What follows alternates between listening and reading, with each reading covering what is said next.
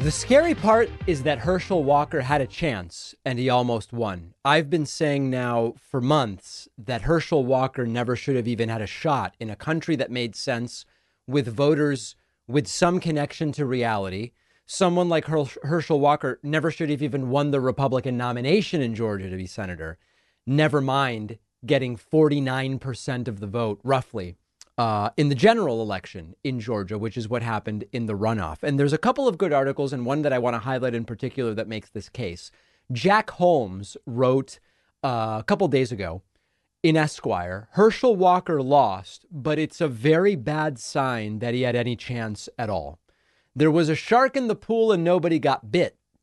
But why were so many people cheering for the shark in the pool? And the article makes points that are not altogether surprising. But the point that we've been making and that Jack Holmes makes is that although it's a good thing that Herschel Walker lost, he barely did. And the fact that he almost became one of 100 senators in the United States is certainly emblematic and indicative of a much bigger and scarier problem in the United States. And uh, in the article, Jack Holmes writes, it feels almost unnecessary at this point to run through Herschel Walker's record as a national political candidate. He's running in Georgia, but said in a campaign speech he lives in Texas, et cetera, et cetera. But as you read down the article, it explains the answer for a lot of people to the question, why make Herschel Walker a senator, seemed to be that if Walker wasn't elected, those people, Democrats, Marxists, you know, who the hell knows, would control the Senate. And by the time that the election came up on Tuesday, that was no longer the issue because we knew that at minimum Democrats would have a 50 50 majority with Kamala Harris as the tie breaking vote. Um, and so it became more about who gets power and who do Republicans vote for and what are the principles here and who are the backers of this guy. And when you zoom out and you think about what happened, you realize that this was really the worst of the worst of Republican politics at this point in time. What do I mean by that? Well, it's basically at least three different things. Number one, for many Republican voters and for the GOP establishment, the RNC, at the end of the day, it's simply about is there a Democrat that we can prevent from winning somewhere? It doesn't matter who we put in place. So the no Democrats ever is a big part of this. And later on in this uh, in this part of the show, we're actually going to look at a Republican who is saying it's not about no Democrats no matter what. It actually does depend who the Republican is, and Mitt Romney is that guy. We'll get to that a little bit later. So you've got the well, listen, Warnock's a Democrat. We can't have that. That's number one. Number two, you have the MAGA non MAGA split. So it has to be acknowledged that the other factor here is that Herschel Walker is sort of a MAGA cult type candidate. And as we know from following Trump in 2016 and 2020 and into 2022's midterms through his endorsements and now as a 2024 candidate, it is a cult. And one of the things about the cult is when the cult leader tells you this is the guy in this particular case, uh, you accept that. You accept that and you don't question it. And Donald Trump said, this is the guy. And uh, it failed, fortunately, but the MAGA cultists accepted it. So that's another layer to this. You've got better than a Democrat, no matter what, cult candidate, okay. And then you have the third part of this, which is the voters more broadly. And this goes beyond cult or not cult, but it's the general problem in the United States of how there really is no bar. There's no bar for the majority of the Republican electorate, big picture. Now, that doesn't mean they'll literally vote for anyone in a primary, but Trump 2016 was instructive of that why did Trump run as a Republican and not as a Democrat? He really was, at least loosely speaking, a Democrat, it seems, most of his life. But it was because there is some standard on the Democratic Party side. It's not anyone can get the nomination just if they come up with the right things to say, even if they completely contradict 68 years of their lives, as did Trump on issues of religion and abortion and other things. The Republican Party has no such bar. And so, because of that, we saw that they were gullible enough to go for it in 2016. And then it was sort of a path dependence that got them there in 2020 as well. Those are really the three things that this is about. And as it applies to Herschel Walker, we're all glad he lost. Herschel Walker in the U.S. Senate would be a humiliation to this country, and it would be a humiliation in so many different ways. Great. We dodged the bullet, and not by very much, I think it's important to say, under 100,000 votes, if I'm recalling correctly. But he had a shot. And as we saw in 2016 with Trump, sometimes you don't dodge the bullet. And then in 20, we did dodge it. And so let's not take away. There, there's people emailing me saying, we made it.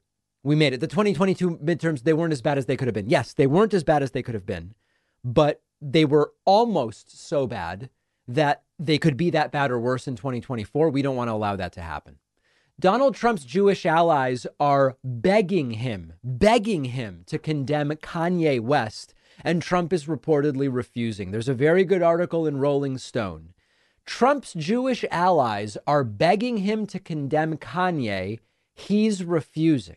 Prominent Jewish and human rights leaders are circulating a letter asking the former president to distance himself from Kanye West and Nick Fuentes. They were the people that had the, the dinner with Trump the other day.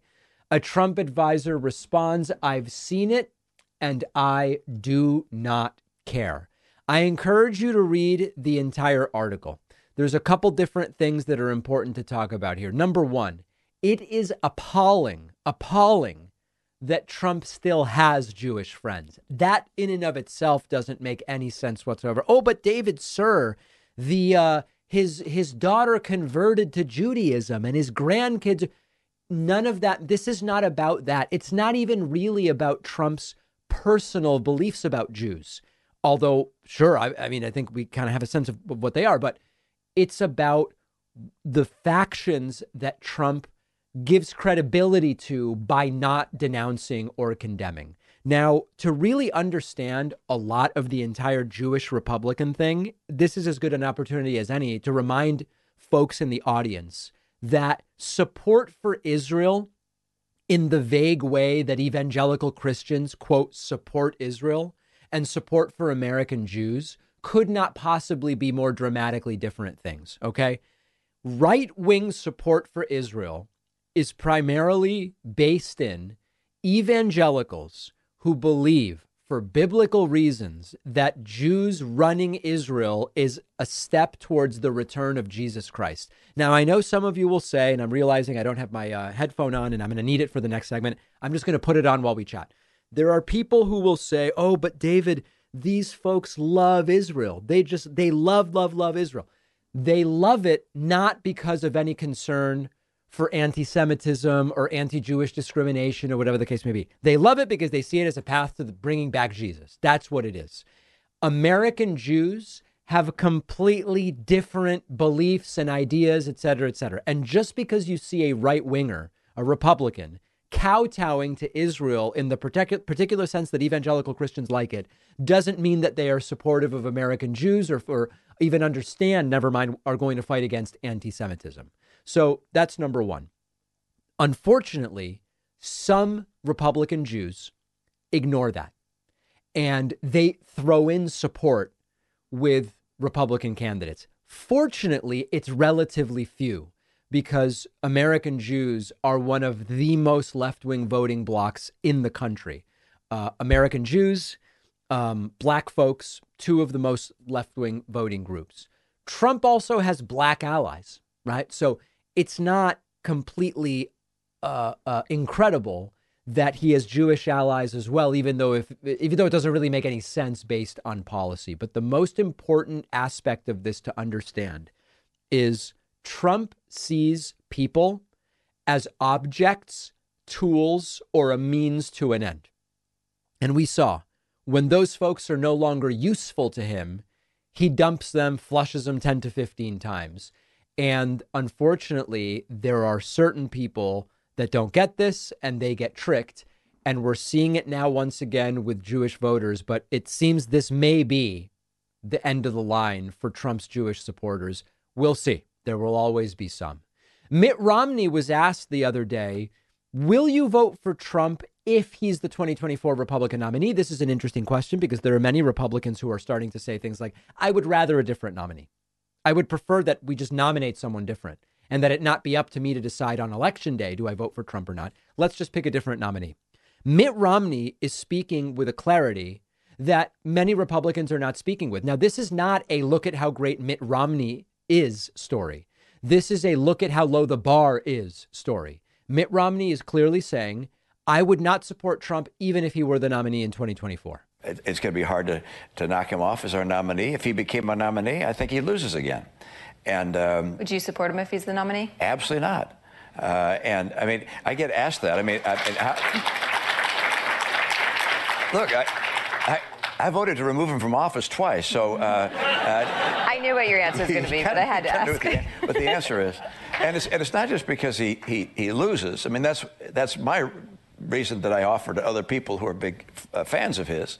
But but it's also he's uh, he's simply not a person who ought to uh, have the reins of the government of the United States. Okay, very very clear. Romney says it's not just about I'd rather a different nominee. If he's the nominee, I'm not voting for him. Compare and contrast this with some of the more spineless people in the Republican Party. William Barr. William Barr, one of Trump's former attorney generals, attorneys general, said uh, this guy was a threat to democracy. All these horrible, horrible things. But I don't know. I mean, if it's a Democrat, I might still have to vote for him. Listen to this. Well, I certainly have made it clear I don't think he should be our nominee, and I'm going to, you know, support somebody else for the nomination. But if he is the nominee, and you have your choice is Donald Trump or whoever's running on the Democratic side, would you vote for him? Uh, because I believe that the, the greatest threat to the country is the progressive agenda being pushed by the Democratic Party. It's right. inconceivable to me that I wouldn't vote for the Republican nominee. Wow. Wow. Threat to democracy, dangerous, no business, has no clue what's going on. But uh, I mean, a Dem- Savannah, please, a Democrat. I'm not going to vote for a Democrat. That would be even worse. And then Mitch McConnell, even, who Trump has called his wife I don't remember if Trump called his wife ugly, but he certainly called her different names, has attacked him as a RINO, just uh, up and down, slamming McConnell. Even McConnell, what was it, 10 days ago, when he was asked, he played coy with it and didn't rule it out. In light of what you said, that there's no room in your party for anyone who harbors these anti Semitic views, if Donald Trump wins the Republican nomination, would you support him? Look, let me just say again there is simply no room in the Republican Party for anti Semitism or white supremacy. And that would apply to all of the leaders in the party who will be seeking offices. There you go. So even Mitch McConnell not ruling it out. The bar is very low, and Mitt Romney has exceeded that bar. Make sure that you are subscribed to the David Pakman Show YouTube channel. It is free. Unlike with voting in elections, if you have five Google accounts, you can subscribe five times to the YouTube channel, and I encourage you to do it. Let's get to, to, to 2 million. We'll take a quick break and be right back. Our sponsor, Magic Spoon, is the breakfast cereal that tastes amazing, but without the sugar, carbs, and the crazy ingredients. Magic Spoon has taken your favorite childhood cereals and brilliantly transformed them into something you can feel good about eating because each serving has zero grams of sugar, under five net carbs, and is packed with 13 grams of protein. So it'll work for keto and low carb, but it's really perfect for anyone who wants the occasional sweet, crunchy treat without the sugar. Their portfolio of eight plus unique, delicious flavors allow you to never get bored. My favorite is maple waffle, but they've got the classics like cocoa, fruity, frosted, also cinnamon roll, blueberry muffin. Our entire team has been eating Magic Spoon for years. We love it. But if you don't, they send you all your money back. It's really easy. Magic Spoon has been supporting the David Pakman Show for a long time. They always give my audience $5 off when you go to magicspoon.com slash Pakman and use the code Pakman. You can just tap the link in the podcast notes. One of our sponsors today is BetterHelp. Uh, viewers of the show, listeners know I'm a big advocate of therapy. Uh, I think it's important to make it more accessible, remove any stigma that might be associated. We all carry around different stressors, big and small. When we keep them bottled up, it can start to affect us negatively. And therapy is a safe space to get things off your chest, figure out how to work through whatever's weighing you down. If you're thinking of starting therapy, give BetterHelp a try. BetterHelp is therapy done entirely online, designed to be convenient, flexible, suited to your schedule. Fill out a brief questionnaire. You'll be matched with a licensed therapist. Switch therapists anytime at no additional charge.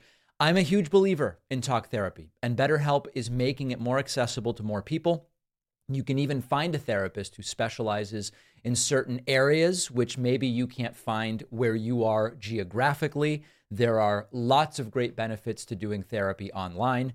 Get it off your chest. Visit BetterHelp. Go to betterhelp.com slash Pakman Show today to get 10% off your first month. That's better, H-E-L-P slash Pakman Show. The link is in the podcast notes. The David Pakman Show does depend truly on the support of our viewers and listeners through the membership program. Now, there is a particular person, his name is Alex Jones. He hates the entire membership thing. Oh, the bonus show where you want to make money. Yeah. Everybody else that makes money to fund themselves is bad. I consider it an endorsement that Alex Jones hates it, and I encourage you to sign up at joinpakman.com. Let's go to our audience and hear from some of you. Such an important week. COVID recovery of mine, the Herschel Walker loss in Georgia, and so many important things. I want to hear from you. We take calls via Discord at davidpakman.com slash Discord. And we are going to start today with Chuck from Pennsylvania. Chuck, what is on your mind today? Uh, can you hear me, David? I can loud and clear, my friend. All right, cool. Uh, yeah, I just wanted to say, you know, I, I my faith in humanity or the U.S. has been slightly restored with the uh, the Walker loss. Has it really um, though? Because he almost won. Well, you know what I mean? It's like I get I'm with you in the sense that if we imagine in America today with Senator elect Herschel Walker, and then we we say, Oh, we avoided that. Of course that, that that's good. But the guy almost won. Like that's extraordinarily depressing. Yeah, yeah. I mean, it, like you said, it's it's depressing at the same time because I don't know how many he got like he got like two million votes and and he only won by like what was it 48 51 percent yeah the split or something like yeah, that so like that. but uh anyway uh, so yeah slightly but still depressing um but no I, it's sort of like a f- food for thought or just like something that i've thought about like so you know how like the right um they're they're against all of the electric car like any push for green energy stuff like that. Yeah. Uh, they want to stick in their traditional ways. Um so I've thought about like in, you know, 50, 100 years, however many years, I don't know, but do you see maybe like the Republican Party becoming like the sort of like a small group, almost like the Amish, where they're kind of just shunned because they're stuck in their ways and uh like you know, total technological luddites or something. Yeah yeah yeah. Like just they're still using their diesel trucks and using coal to burning coal for energy in their small little community and they're stuck in their religious ways. Listen um, it's not impossible because think about it. You know they're against all sorts of um, medical research that certainly is going to lead to advancements and th- it's totally plausible that they will sort of shun taking availing themselves of some of that. We're seeing it with vaccines already right? They're all we see this huge anti-vax movement so they're already self-selecting selecting out there. They seem to love just burning gasoline in their vehicles for for whatever reason and they consider it manly and culturally relevant and whatever else. So maybe they will resist that as well the way I think it might happen is at a certain point, it seems the direction things are going is that new vehicles sold will have to be electric. But like if you can keep an existing, um, if you can keep an existing uh, ICE vehicle on the road, then you can keep driving it or something. So it, it almost it might become kind of like how in Cuba, because of the embargo, a lot of the cars are really really old, the American cars, and they just have to keep maintaining them because that's what they have. It might end up being something sort of like that. Yeah, yeah. I mean, uh, you know, they may end up being forced with like the car thing because once they get older, you know, there won't be parts for the old ICEs and they'll all be electric or something like that. But I mean, even just as far as like you what you were saying with like medicine and stuff, like I know like the Amish communities now, like they don't go to regular dentists and stuff like right. some of them. So like they all end up like their teeth rot out and stuff. So I don't know. It was just something I kind of thought, uh, kind of like a it's all I, I, see similarities sort of thing. Yeah I, I absolutely do. And i don't think it would become listen to become like the amish it's going to take a much much much longer time. Uh, yeah. but uh, the idea of it i completely understand. Yep that, that was all i had though. All right chuck from pittsburgh thank you. Mm-hmm. very powerful phone call i appreciate it. Just as a reminder if you want to get on to talk to me in the Discord, your nickname has to be your name and where you're calling from, or where you're calling from and your name. Uh, all of the different nicknames that are in there, you are self selecting out because it's just not the right format. Very, very important to understand. Let's go to is it Lewis from New Brunswick or, or Lois? It's just cut off. I apologize. Something with an L O from New Brunswick. Oh, good afternoon, David. It's uh, Louis. Louis, welcome. What's on your mind today? Oh, I just want to thank you. I love your show. Thank you. Um, been listen, listening for a long time. Pleasure. Uh, a couple months ago, you had a piece with author Jefferson Morley. He's, yes. He's known for JFK research and stuff. Uh-huh. Um, my question for you is: Do you think the uh, the government's response to the JFK case, which a lot of I guess polls show that a lot of people are a little skeptical on the official conclusions. Uh, do you think that's fueled all of this recent, uh, I, I, don't know how to say it, uh, destabilization with like conspiracy theories and just lack of like general consensus? You're saying is the lack of credibility of the government's position on the JFK assassination fueling other modern conspiracy theorism?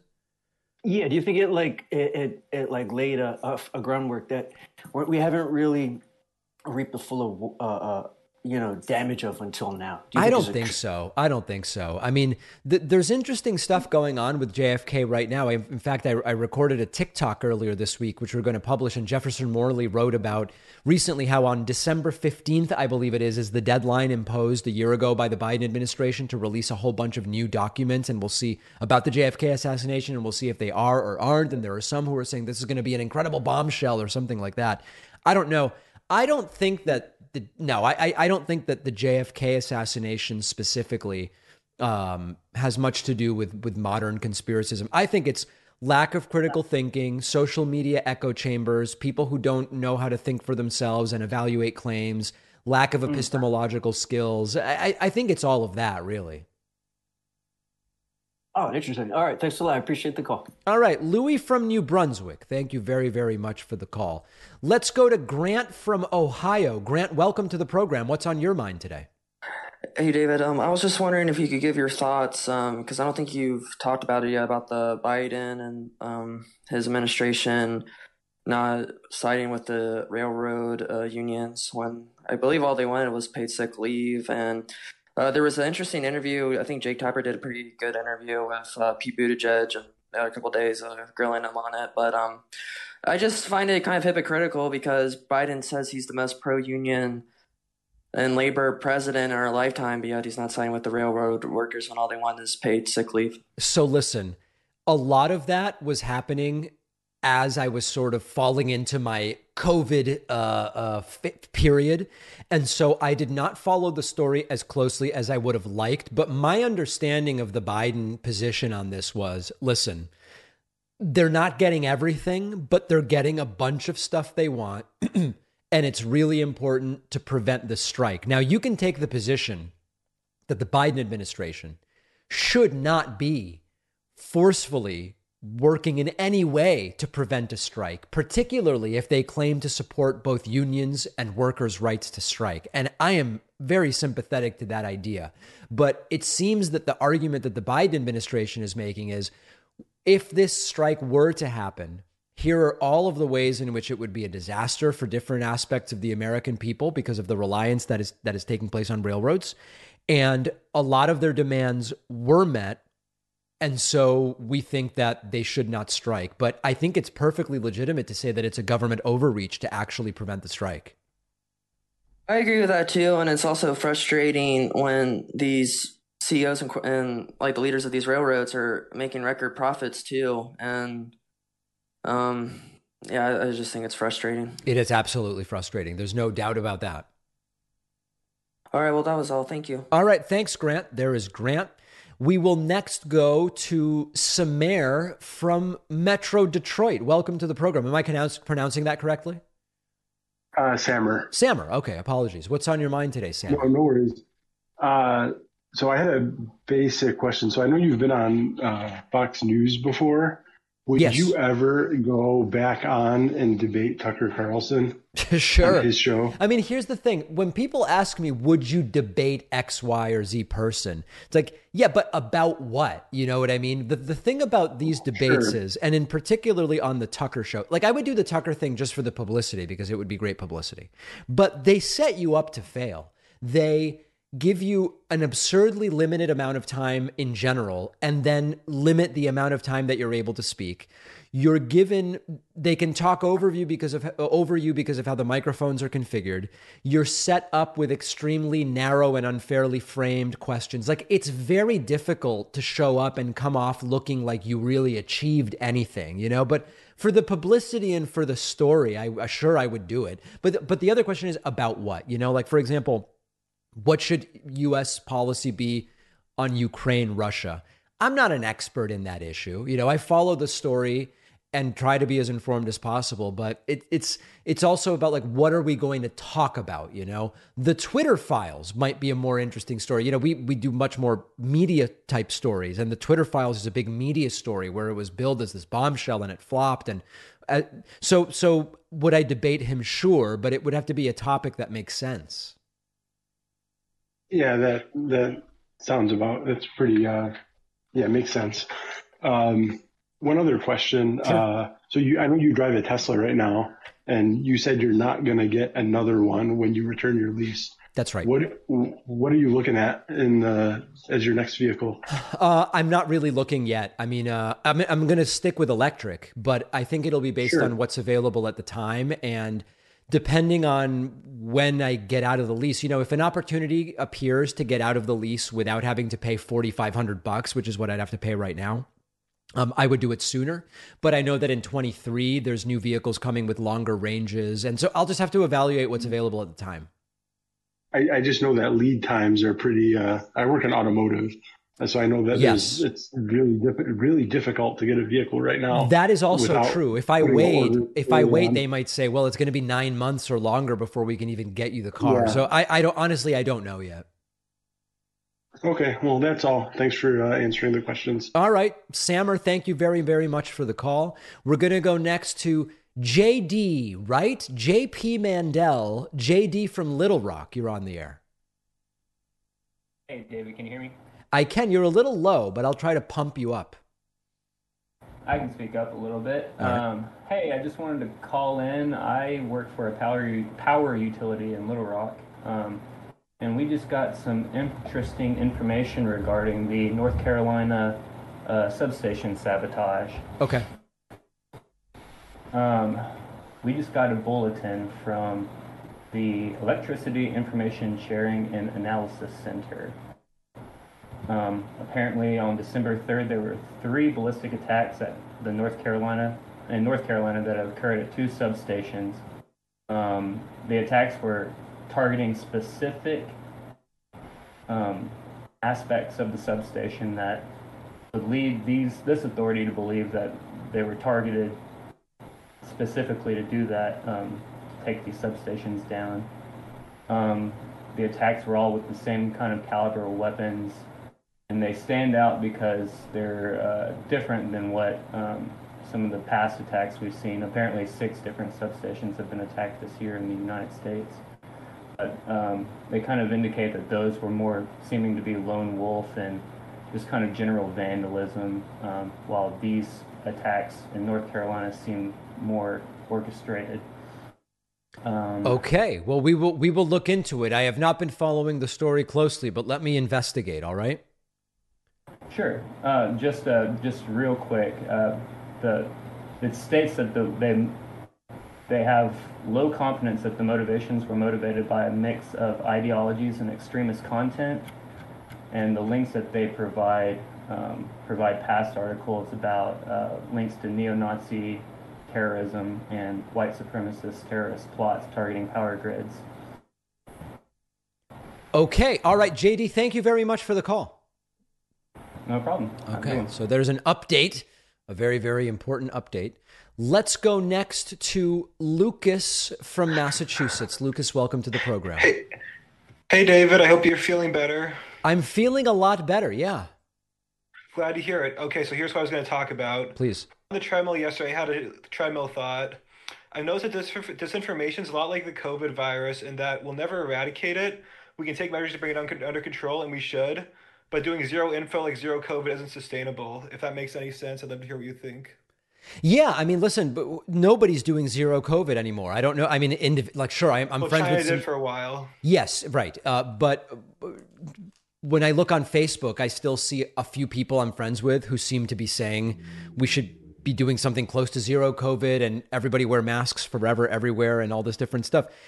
It, it's just not going to happen, you know. And, and I try to focus my conversations on harm reduction, minimize issues, etc. And I do think that we we just have to be sort of realistic. But yeah, you can only do. I mean, listen, way more Republicans died. We now know because way fewer Republicans got the vaccine. What were we going to force them to get vaccinated? Yeah. No, but it's it's like you, you provide the information, you do what yeah. you can.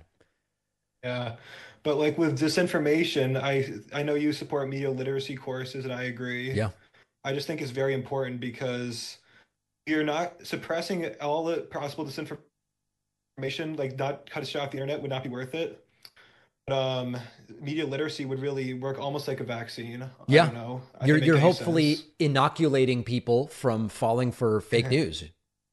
yeah, and like never got a media literacy course at school because I'm out of high school now and right. college, but um, yeah, that's just what I wanted to say. And like I said, glad you're feeling better Thank and you. I enjoy the show. Lucas powerfully said, I appreciate the call. All right, take care. All right, you too. We're going to take a quick break, but we're still taking calls. So if you're holding on to talk to me, don't hang up, and then we'll get right back to the phones in a moment. Our sponsor, Reel Paper, makes toilet paper 100% from bamboo, never from trees, meaning no deforestation. Sustainability and climate change can be a tricky topic for people of all ages. It can be particularly challenging to talk about with kids. And Reel Paper recently launched the Little Lemurs box, a 24 pack of their bamboo toilet paper with a beautifully illustrated kids book that tells an exciting story of sustainability. The box is designed to spark creativity in kids, create an opportunity to talk about deforestation, plastic pollution in a way that's light and easy. And with the holidays here, the book makes a great gift for a little one on your list. Reel Paper's Little Lemurs box and all of the other products are available in easy, hassle free subscriptions or just simple one time purchases on their website. All orders are conveniently delivered to your door with free shipping in, this is the best part, 100% recyclable, plastic free packaging. Go to reelpaper.com slash lemur and sign up for a subscription using code PAKMAN at checkout to get 30% off your first order and free shipping. That's R-E-E-L paper.com slash L-E-M-U-R. Code PAKMAN gives you 30% off and free shipping. The info is in the podcast notes.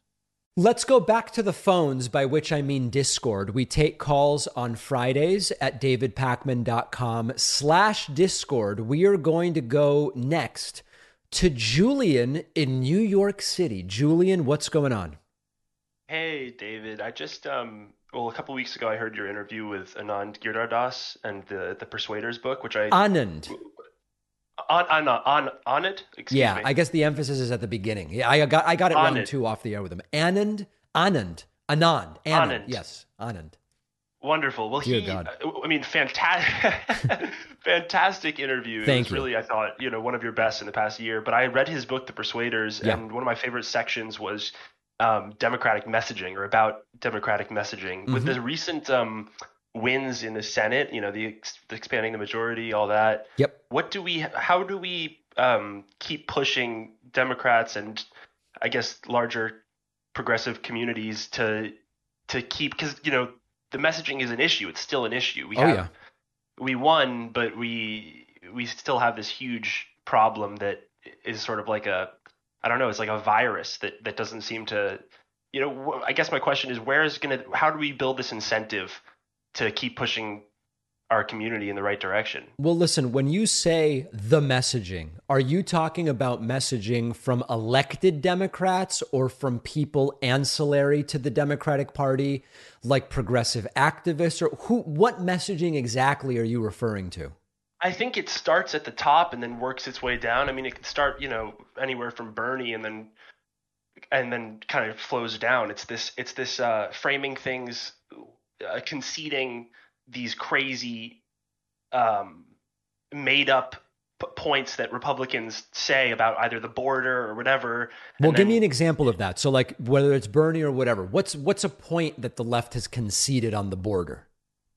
Like Republicans will say, okay, there there there, you know, so many um, illegal immigrants are crossing the border, and then Democrats will say, we're gonna we're gonna be just as strong on the border, but we're also going to make sure that new jobs and and stuff is being so you know like in uh encountering that point, they're not they're not um they're conceding that they're that, that they too we too want to be strong at the border and that, yeah, I, I mean, I think that's example. a good example because there's an opera. So there, there's two different issues here. It's the the reason why it's really hard to say here's the way to frame this. And I'm not a framing guy. You need to, the truth is you need to figure out what would actually be effective here.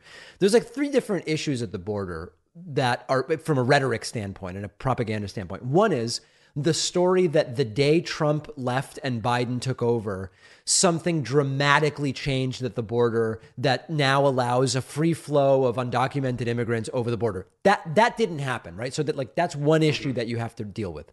Number 2 is the issue of it is because of Republicans getting in the way that significant immigration reform hasn't been done. A lot of low hanging fruit could have been dealt with. DACA could have been dealt with with a path to, to, to, citizenship for those who came here when they weren't even adults. They were just brought here by parents. It's Republicans who have gotten in the way of, of that to some degree because they they see, oh, we don't want to give Democrats that victory or whatever the case may be.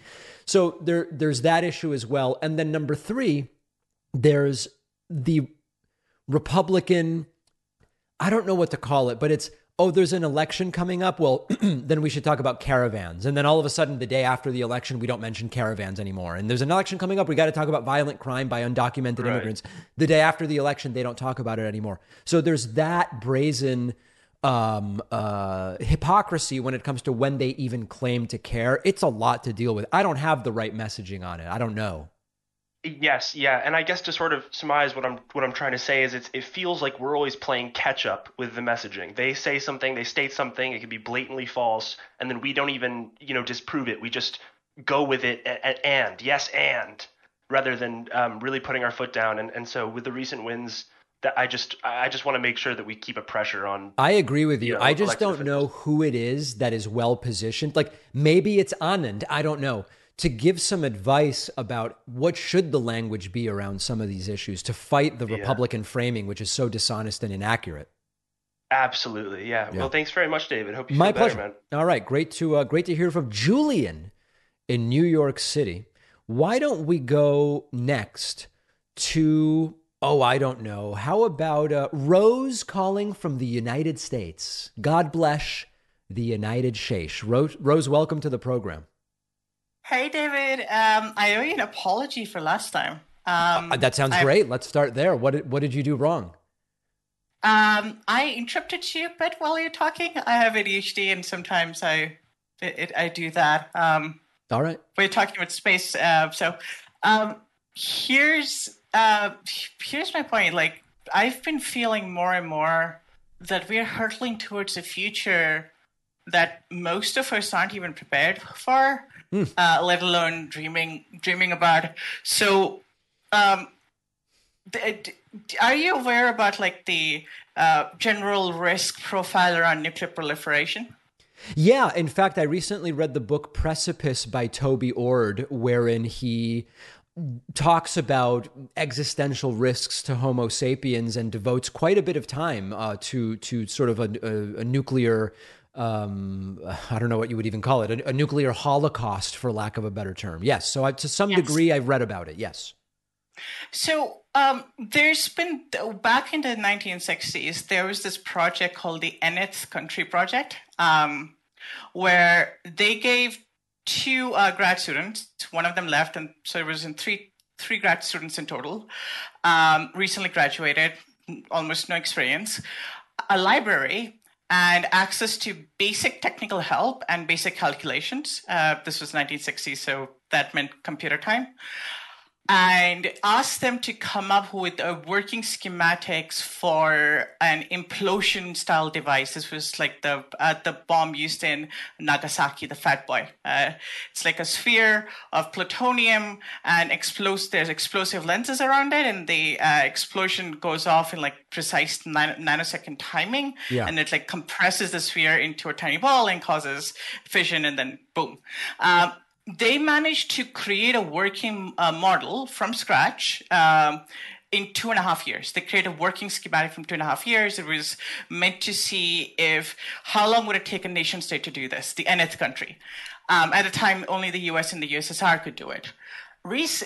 Uh, most of the information needed to build a weapon like this has always been open source. It's like eight year old technology, but the constraint has always been the materials but now it feels like it's getting easier and easier and easier to do it. I was playing with Chat GPT. Yes. And I managed to get it to do certain things, um, including um, automatically generate certain things related to uh, this technology, uh, one might say, that it would have ordinarily taken me um, uh, weeks of research to do and it Rose, did it I'm not seconds. sure I know what you're saying, and I'm not sure if there's a question. Are you saying that you were a, in a conversation with this chatbot, Chat GPT? You were able to get information from it, which presumably it sourced from available information about how to build a nuclear device. Is that what you're saying? It, it synthesized it. it. It took what would have been like weeks of synthesis and did it in 10 seconds. Understood. And then it kind of like spat out information about how such a such a device might be built. Uh, yeah, the dimensions of different parts and so on, like how to calculate the dimensions. It wrote code for it and so okay. um, and how to simulate it. Um, I, I feel like a lot of the conversation that I've had with conservatives and so on, and then the future that they imagine, um, it is really disconnected with the future that we ha- we have and the future that I'm seeing coming. Like when I saw that, it actually really shocked me. So yes. I, I had this moment of future shock, you know, like I that was it. my moment. I get it. Rose, did did you have a question today? Yes. Uh, what do you feel about this? Is is there a way to bridge that disconnect? Is this is there a which disconnect are you referring to? Uh, between most people in the future that is coming and just trying to convey to them that hey the stuff we're fighting over it's it's just not exactly the most prosaic of issues. No, I don't. I don't have any insights as to how one might do that. I mean, we all there's. I've talked before this idea where you know if we made first contact with an intelligent alien species, all of a sudden we would all realize that our earthly problems are really quite meaningless in the grand scheme of things, and finding other intelligent life and war would end. And then you know I've spoken to enough scientists who say, yeah, that wouldn't really happen. It would sort of maybe temporarily do that, and then things would go back to the exact same same uh, debates and disagreements that we have, and and people can't uh, sort of more permanently um, uh, be, be uh, in in that mindset. So I don't have any great insights as to as to how to connect people with the potential future we're hurtling towards. I wish I did. Thank you so much, and I shall read the book. Thank you.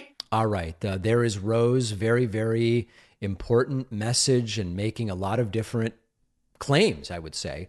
Let's go next to Manuel from Florida. Welcome to the program, my friend. Hello, David. Hello. It has been a long time, but yes. it's nice to, to speak to you again. Mm-hmm. Thank you. Uh, let's see. I've been thinking about sort of the direction of what is like popular sentiment in America, and it feels like the next generation is overwhelmingly more liberal, more progressive. Um, I, I, can't I can't cite that right now. I don't have it off the top of my head. But no, but like you, you are right. Generally speaking, each successively younger generation is more progressive than the previous. For now, that continues to hold true. Yeah, and but there's also like a lot of the things that the conservative side of the spectrum like hold on to are really old like traditions, right? They go back a long time. Yes. So it, you'll always have that that in some capacity, you know, whether it's small or big on, on that side of the spectrum. But do you think there would ever be I don't know, like I don't see it ever going away, but do you think it'll come back? Like do you think, for example, Christian nationalism, that it'll truly grow to be popular, or will it always stay a kind of this small niche? I don't thing? think any prediction I could make about that would be worth a penny. I mean, really, humans are so terrible at making these types of predictions. And this is why when Trump was using the line during his 2020, I think it was in 2020, he would say, We will never be a socialist country. Maybe we will. I don't know. I mean, it, it doesn't seem to be going in that direction right now, but how can we say the US will never be a socialist country? 500 years, a thousand years if the US is still around. Maybe it will be a socialist country. That being said, right now there's no socialists in power. So it's not going to happen anytime soon. So I, I, would be very hesitant to make any, maybe Christian nationalism will, maybe we will be a, a, a fully legal Christian theocracy at some point in time. I don't know. I, I would hesitate to make any of these never contra- uh, uh, predictions. Yeah, no, I feel that. I mean, this is, you know, kind of a whataboutism. But it, I don't know. I, I was just thinking about it because you, you see a lot of people say that Christian nationalism is a threat. So I wonder, like, is it a threat insofar as it could become popular, or is it just a threat insofar as this small group of people could be very dangerous. I think it depends on uh. who you ask and exactly where and what year it is. But I, I, think it's fair to say that Christian nationalism is a threat in the sense that it threatens the America that the founding fathers created.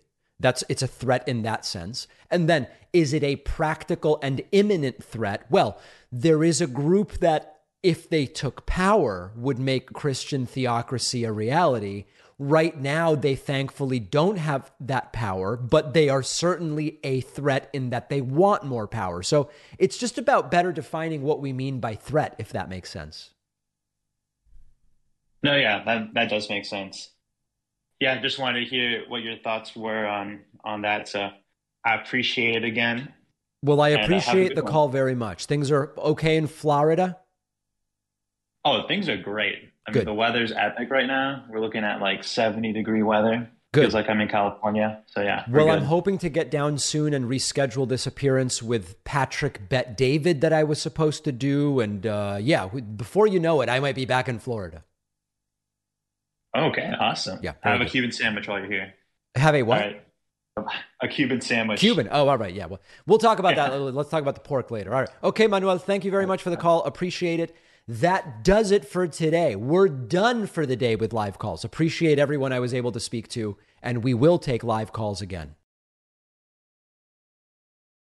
I love reading. I read every day. No matter how I arrange my schedule, I never have enough time to read all the books that I want, which is why Blinkist has been such an important part of my life for years now.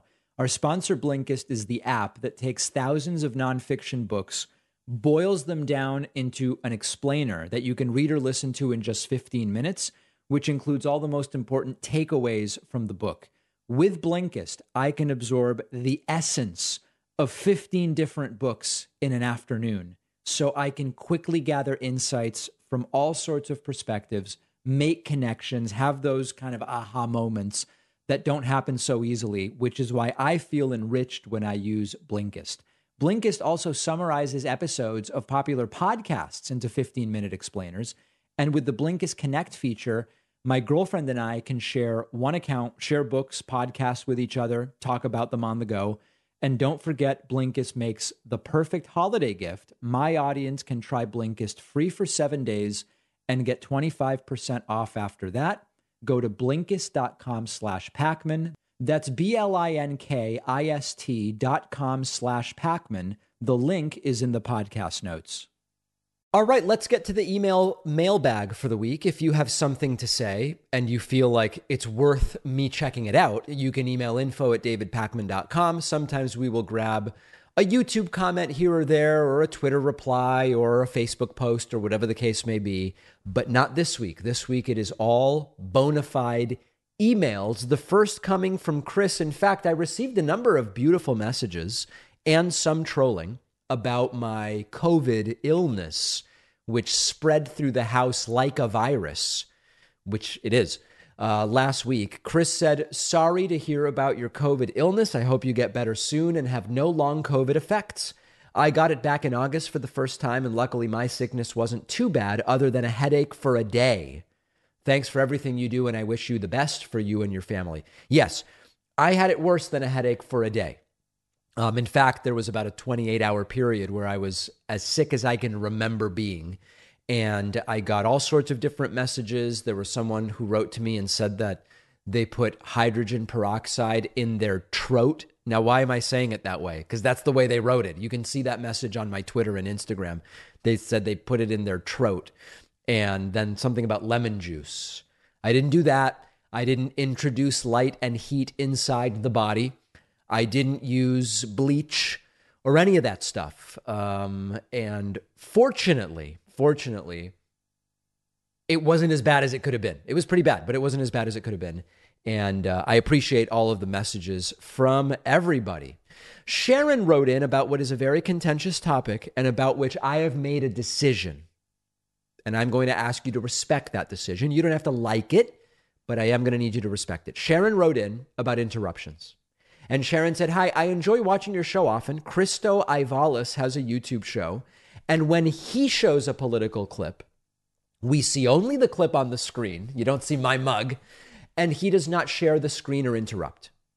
Have you ever gone to see a movie with someone and they talk or try to get your attention during the movie? They ruin the movie. I lose the joy of the moment when there are constant interruptions. It's nerve wracking, and I generally end it before the show is over. I so wish you would not interrupt your clips or other featured program. Thanks, Sharon. So, listen, I get it. There's two views on this. One is David, shut up, just play the clip and don't say anything start to finish. The other view is I can get the clip elsewhere. The reason I'm watching you, David, is for your commentary. And so manage it the way you want to manage it. I have made the decision because no matter what I do, people complain. If we just play clips, long clips, and I don't say anything, a lot of people say it's not even, it's like not even really your show anymore. You're just playing a clip. I've made the decision, much like during live streams where we watch a debate or a rally, I will opine. I'm trying to offer something in addition to just being a repeater of clips. And so I completely respect people who don't want to see me or hear from me during clips.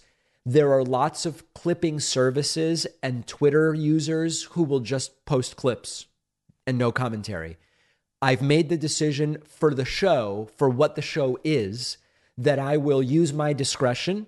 And sometimes you'll see my face during a clip, and sometimes you will hear me say things. And I will try to strike the right balance, as always, with peace and love. You know, I, I will try to strike the right balance and do everything that everybody wants me to do the best possible way.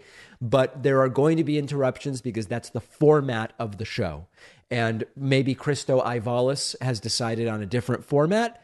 And that's a beautiful thing. We can all have our formats and we love you, Sharon. That's the important thing. We receive the commentary with absolute peace and love. Jason wrote in and said, I think the left is in trouble. Writing, with the absolute disaster the Republican Party has become, more and more people in my social circle are voting Democrat. Do you believe that as more people move over to the left, that the left as a whole is in danger of becoming more centrist? Thanks for uh, taking the time to read the question and for producing amazing content. No, I don't actually. I, I just don't believe that's happening because there, there's two things that are taking place here. There are people who vote for Democrats because they love the Democratic platform. And there are people who vote for Democrats because they find it to be the better of the two options that have a shot at winning. But the truth is that the Democratic electorate is actually far more to the left of where the elected officials are. So it's already a very centrist represented party. And because of a combination of different factors, including the way districts are drawn and so many different things, what I'm actually seeing is a Democratic Party that, at least on paper, has continued to move to the left. Now, whether the elected officials move to the left sort of remains to be seen still, but I don't think that that's the case. I also think that this is a sort of temporary aspect where disheartened Republicans who don't like MAGA either don't vote or vote Democrat. I think eventually the Democratic Party is going to figure it out and they're going to get away from MAGA and go back to something else. So I don't believe that that's going to be an issue. I think Democrats should take victories while they can. Sam wrote in about foreign pronunciations and really is not happy with me. Sam said on the November 29th show, you pronounce the word Uruguay in what I assume to be a Spanish, pronunciation, accompanied with the phrase Uruguay, please, folks. Isn't, isn't my audience the best? This makes me wonder when you are talking to your Argentinian friends about American or English people, do you expect your Argentinian friends to pause their native accents and pronounce American names, terms, phrases in an American accent and British names, terms, and phrases in a British accent? That's kind of weird, but. Or is this just an expectation you wield towards native English speakers? For example, if your Argentinian friend was to say to you, I think Donald Trump is even worse than Boris Johnson in Spanish, would you expect them to use American and, and uh, British accents for the names? Right. Yo pienso que Donald Trump es aún peor que Boris Johnson. Um, no, I would not expect them to do that. Listen, it, folks, I'm doing hours and hours of content and I will interject flavor. And part of the flavor is Americans pronounce Uruguay in what seem like absurd ways. You're a gay, I found. I, I mean, it's, come on. So I'm just, it's just a reminder of the way that it's pronounced Uruguay.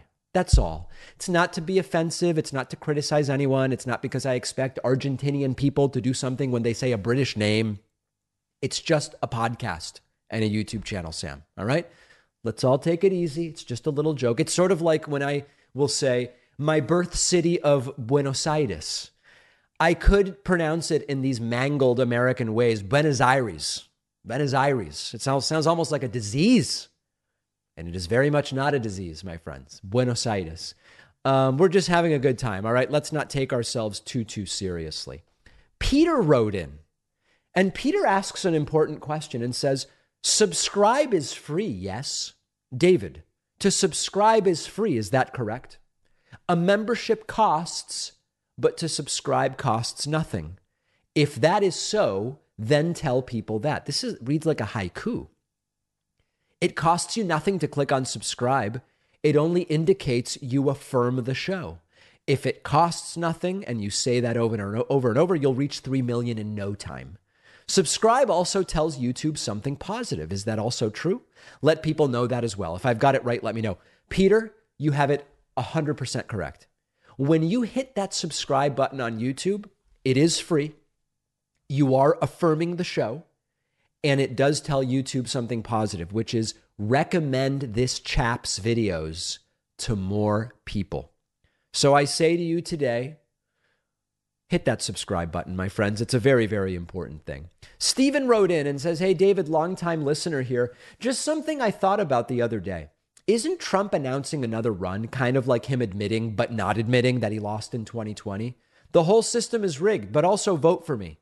If he truly believed that it was rigged, why would he try to run again? Thanks for the time. So th- this is so great because they have answers to all these questions, and it's sort of like a if you stupid answers, stupid stupid questions sort of thing. You and I might say, if you won in 2020, you can't run again because you can you can only you can only do it twice. You can't do it three times. They say, well, we were the rightful winners based on the will of the people, but they made Biden president. So we I still get to run. I get to do two terms. They figured that one out. Next one. If it's rigged, why would people vote? If people voted in 2020 for you, but they gave it to Biden, wouldn't it just happen again? Why even bother to run? And then they say, we just need to win by enough that they can't rig it. Ah, they have an answer. You know, whenever you think you've got them in a logic pretzel, they always have an answer. Ryan wrote in about gift memberships, one of my favorite topics, and says, Hey, David, And team, I'm wondering if it's possible to gift memberships to specific people. I thought you mentioned it was a feature when gift memberships were rolled out, but I could be mistaken. Yes. Here, oh, and uh, cheers and hope your daughter is feeling healthier this week. Yeah, she had the easiest run of the COVID. It lasted like 24 hours. It was crazy, actually, how quickly uh, she she was doing better, faster than everybody. Okay, how to gift a membership to a specific person? You go to joinpakman.com. You sign up. You check that "This is a gift" button. When you complete the process, there's a pop up and it'll say, Who do you want to send the gift to? You type in their name, you type in their email. Bing, bang, boom. It is that simple, my friends. Very, very easy. Josh wrote in about the white paper. David, sir, great job on the building arguments without burning bridges white paper. Despite being an inherently racist document, that's a joke, the paper provides valuable insights and suggestions for engaging in good faith conversations about difficult topics. I look forward to referencing this document to improve my arguments and methods. Folks, the white paper is available to you for free. You go to davidpakman.com slash guide. davidpakman.com slash guide. It is free. You type in your email address, we send you the white paper. Eight or 10 page document. I should figure out how many pages it is, which contains a treasure trove. This is an original document that we put together on how to have conversations with people with wacky political views, get them to reconsider their beliefs without ruining the relationships. Check it out. We have a great bonus show for you today. You can get instant access to the bonus show by signing up at joinpakman.com. Thank your lucky stars every day you're not Dave Pakman. Yeah. Thank you. Uh, and you can use the coupon code 24 starts now to get yourself a discount. We'll see you then or otherwise back here on Monday.